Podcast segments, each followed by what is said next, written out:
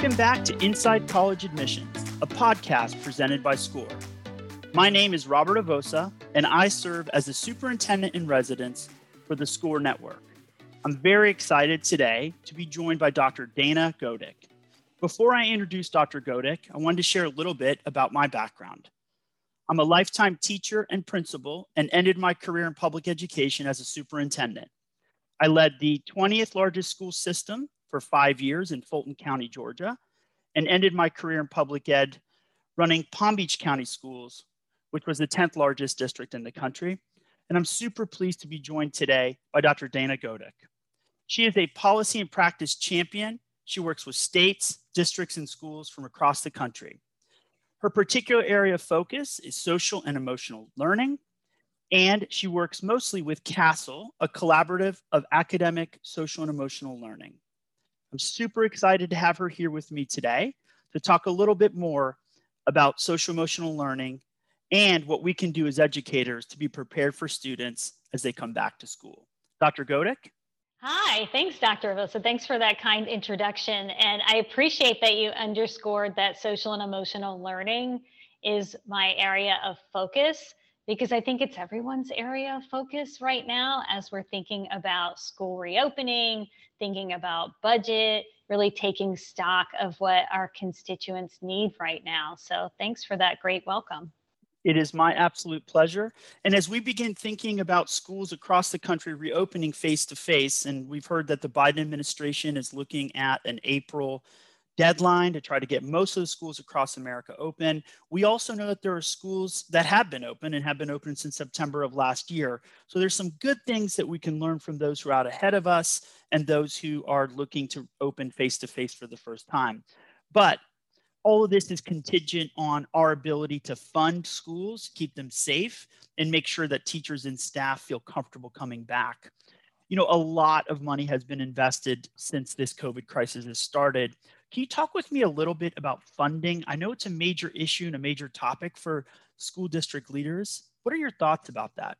Sure, appreciate that. Good question. So, there's definitely a deluge of funding and some concerns about spending it well, spending it strategically, and not tactically. You know, there's some go to responses that we could use that maybe fill a day to day operational need but thinking long term and like the you know playing to win kind of philosophy this is an opportunity and a moment to really rethink the way that we are conducting instruction definitely keeping kids safe both emotionally and physically um, and thinking through a little bit about how we're equipping our local teams through some guidance that our states are releasing. So very much appreciate that question. The two biggest buckets that we see most federal resources used on is on people and technology. So it's one thing to, you know, attempt to close the digital divide with technology. Definitely appreciate that and applaud that. And it's another thing to uh, think about personnel and those human capital resources and what those teams look like. So we could certainly hire a bunch more instructional coaches, maybe backfill some vacancies. But what's front and center in front of all school communities right now is our emotional health. So, really thinking about what those leadership teams for social emotional learning can look like at a district level and at a schoolhouse level is an important moment for pause and reflection so that we're really amping up those teams and their skills and strengths so they're supporting the schools and teachers. I get it. And I think, again, as a former superintendent, the way I look at it is in stages. So, stage one, we needed to go out and purchase equipment, PPE, and equipment, I mean technology, computers. We may have purchased software. That spending phase has come to an end. And so now the next piece is what do we do to support people as they come back to school? My fear is, though, that, and I tell people be careful about using one time money for ongoing expenses. So, if you're hiring a lot of full time employees, will there be a funding cliff two years from now when the CARES Act money dries up? So, that's just a, a caution there as well uh, to my uh, school district leader friends that are listening in. I do want to continue though on this discussion about best practice in reopening. I know a lot of materials have been put out there by different agencies. Uh, and um, I think I, again, go back to this notion that people need not reinvent the wheel. There are a lot of big foundations across the country that have invested in putting materials together for people, including, you know, you can Google this if you're listening in. Chiefs for Change has put together what's called a day in the life of protocol, and there are a ton of resources there. Just Google Chiefs for Change, it's a free resource. Uh, they've been funded. They're a bipartisan educational leadership group. But Dana, talk a little bit more about this notion of best practice in reopening. Yeah, thanks again for that. And very much appreciate the reference to Chiefs for Change, who also has honored social and emotional learning for school leaders as well as school staff.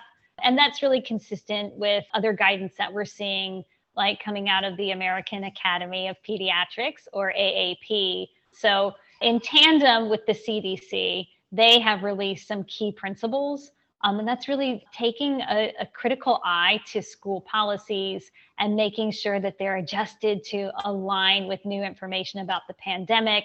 We see district leaders and school leaders being very responsive in that state and really thinking about a multi pronged or a layered approach to the way that they're protecting students and teachers.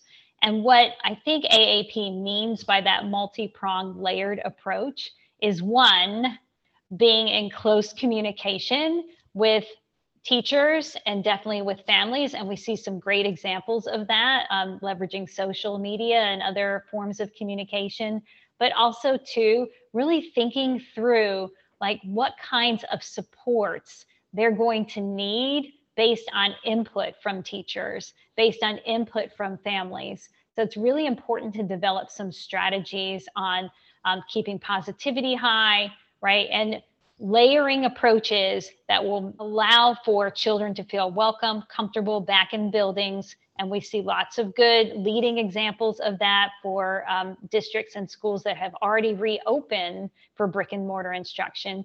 And we're starting to see some high quality examples coming out of the virtual or hybrid space. So that's really encouraging. But the key to all of that is having some policy around support for social emotional learning and communicate, communicate, communicate, and coaching our teachers to communicate as well. And you know, you bring up a, a good point. Leadership in all cases is an important component of managing change and managing crises. People look to leaders to you know garner whether or not they should be scared or they should be worried right? So if the leadership whether it's a school principal a team leader in a, a department is calm is confident and is assuring them that that things are going to be okay we all feel a little bit better. So leadership's a big piece of that and having a champion around making sure we're looking after one another and not just talking about social emotional learning uh, and wellness, but actually living it out in our daily lives. Absolutely. Thanks for pausing to reflect on the leader. And I would encourage everyone listening to pause and think about themselves in this leadership moment. To your point, Robert, like high quality leadership is about bringing order to chaos and inspiring others to feel confident and calm so we have to like reflect a little bit on whether or not we're confident or calm and use some very distinct techniques to get us into that space of balance so that when we are communicating or are in front of our constituents, we are projecting um, a high level of emotional intelligence and self awareness. If you're curious about emotional intelligence, I would encourage you to just Google Dan Goleman he is a researcher who has spent a lot of time and effort in uh, researching emotional intelligence in both the public education space and in multiple industries, and was also, by the way, a founding partner for CASEL for the organization that, that I support. So, just on that point, like, just a quick tip as a leader and thinking about the neuroscience of leadership's emotional intelligence in this space. If you're getting in front of a group of constituents, the best quick in the moment tip I can give you is breathe. And it sounds like a little esoteric, but it's rooted in neuroscience. So there is um, something called the vagus nerve, which connects our brain to our gut. And I hear a lot of leaders say, oh, I'm operating off my gut instinct or I'm responding to the situation. That's for real. And what is happening there is your brain is telling your stomach something's right, something's wrong. It happens to be the longest nerve in our body for good reason because it really guides our gut instincts and what we're perceiving and interpreting in the environment in an implicit way. So, the best way to get the vagus nerve in check is to breathe. That is a scientific fact. Five deep breaths before you get in front of a parent community, a teacher community, provide some support and just positive encouragement of students or others. Just five deep breaths calms the system down so that you're able to project that a high level of emotional intelligence. So I'm so glad you brought that up.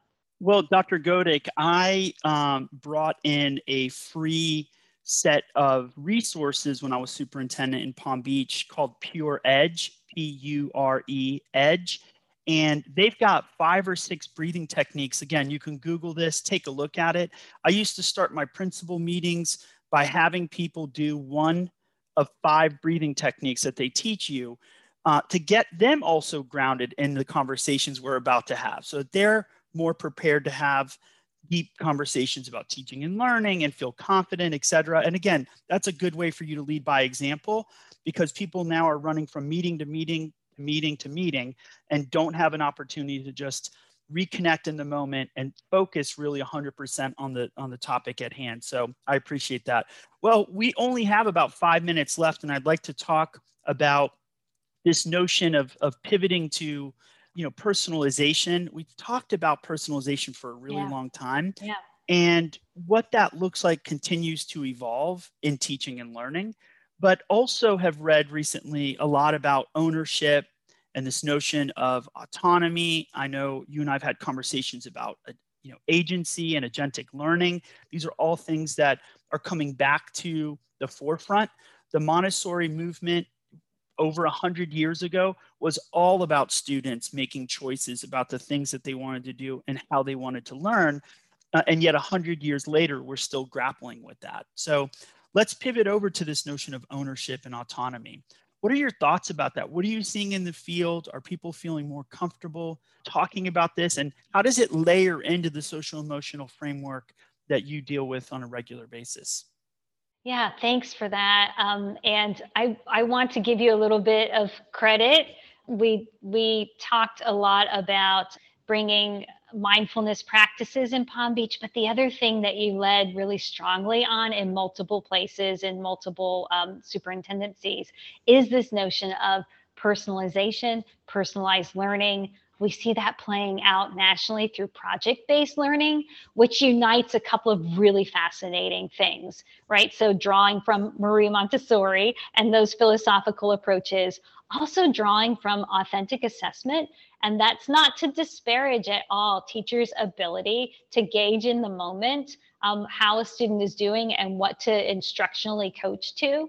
And last but not least, this notion of student agency or agentic learning, as you've described, right? So that's all about encompassing anything from letting the student choose and decide what their learning plan is going to be with some, you know, support and coaching, um, and how they're going to access that content and organize their own learning right? So they are empowered over their own direction. They have the the power to navigate their learning map their learning journey based on some high quality evidence based materials within the room. So yeah, I love that you've brought that up. We see that crystallizing again through project based learning as a strong practice where students are given a set of options to think through for real world problem to solve.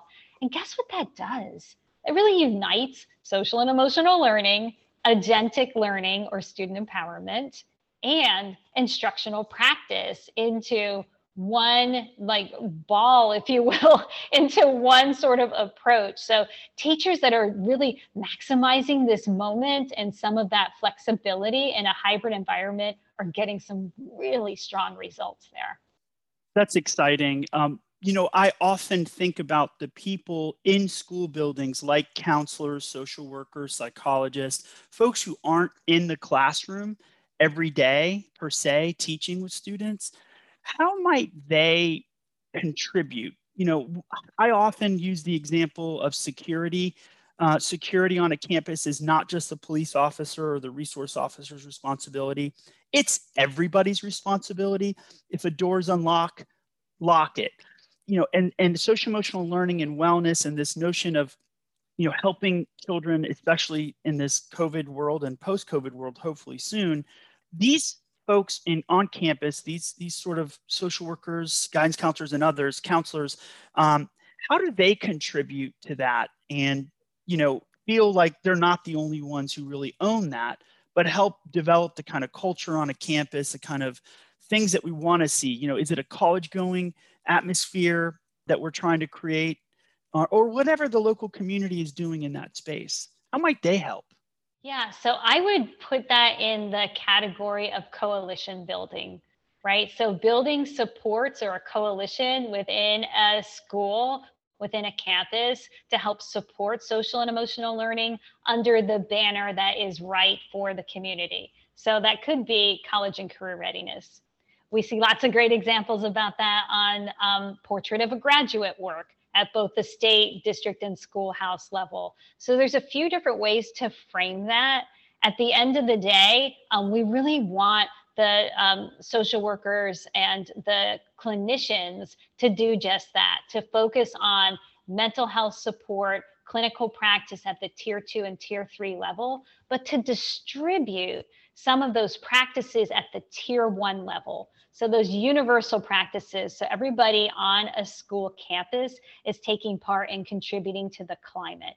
And my, my handy dandy tip for that is again, mindfulness. So, we have this temptation of thinking about the next three things that we have to do when we're walking down the hall.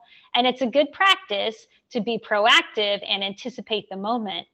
And we also need to be present in the moment right? As we're seeing someone who may be displaying some signs of stress, whether that's uh, emotional stress, or maybe there's something in the environment that seems off. To your point, the door might be unlocked or open, or there's there's just something wrong in the environment. Going back to that vagus nerve, really honoring those instincts, being present in the moment while you're thinking about what those next two, three things are that are coming up down the hallway. Well, it has been an absolute privilege to speak with you more about this. I want to thank everybody for joining us today on this Inside College Admissions episode. We do hope that you find our discussions helpful, and we look forward to continuing that conversation in our part three of three with Dr. Dana Godick. Thank you, Robert. Very much humbled by being here with you today, and I'm wishing everyone the absolute best for a strong start to a new school year.